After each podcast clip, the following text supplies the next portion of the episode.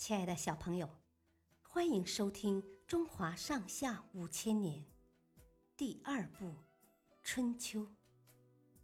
今天的故事是齐黄羊大公无私。齐黄羊是春秋时期晋国的大夫，是晋平公非常得力的谋臣。有一天，晋平公对齐黄羊说。南阳县缺一位县令，您认为谁可以担当此任呢？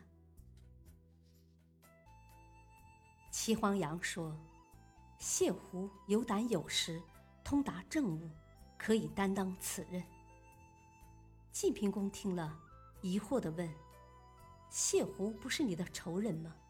你为什么还要举荐他呢？”齐黄羊回答道。您问我谁可以做南阳的县令，并没有问我的仇人是谁呀？这完全是两码事。晋平公便采纳了他的建议，任用谢狐为南阳县令。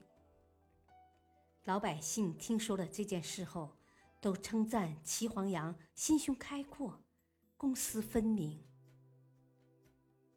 过了一段时间。晋平公又问齐黄羊：“现在朝廷缺少一名尉官，谁可以担当此任呢？”齐黄羊说：“齐武可以胜任。”晋平公又问：“齐武不是你的儿子吗？”齐黄羊说：“您问的是谁适合当尉官，我只考虑谁能担当此任。”根本没有去想被推荐的人与我有什么关系啊！晋平公听取了他的建议，果然，谢胡、齐武都恪尽职守，办事公正，受到了人们的称赞。孔子听说这件事后，深有感触的说：“齐黄羊举贤，对外不回避仇人，对内也不回避亲人。”真是公正无私啊！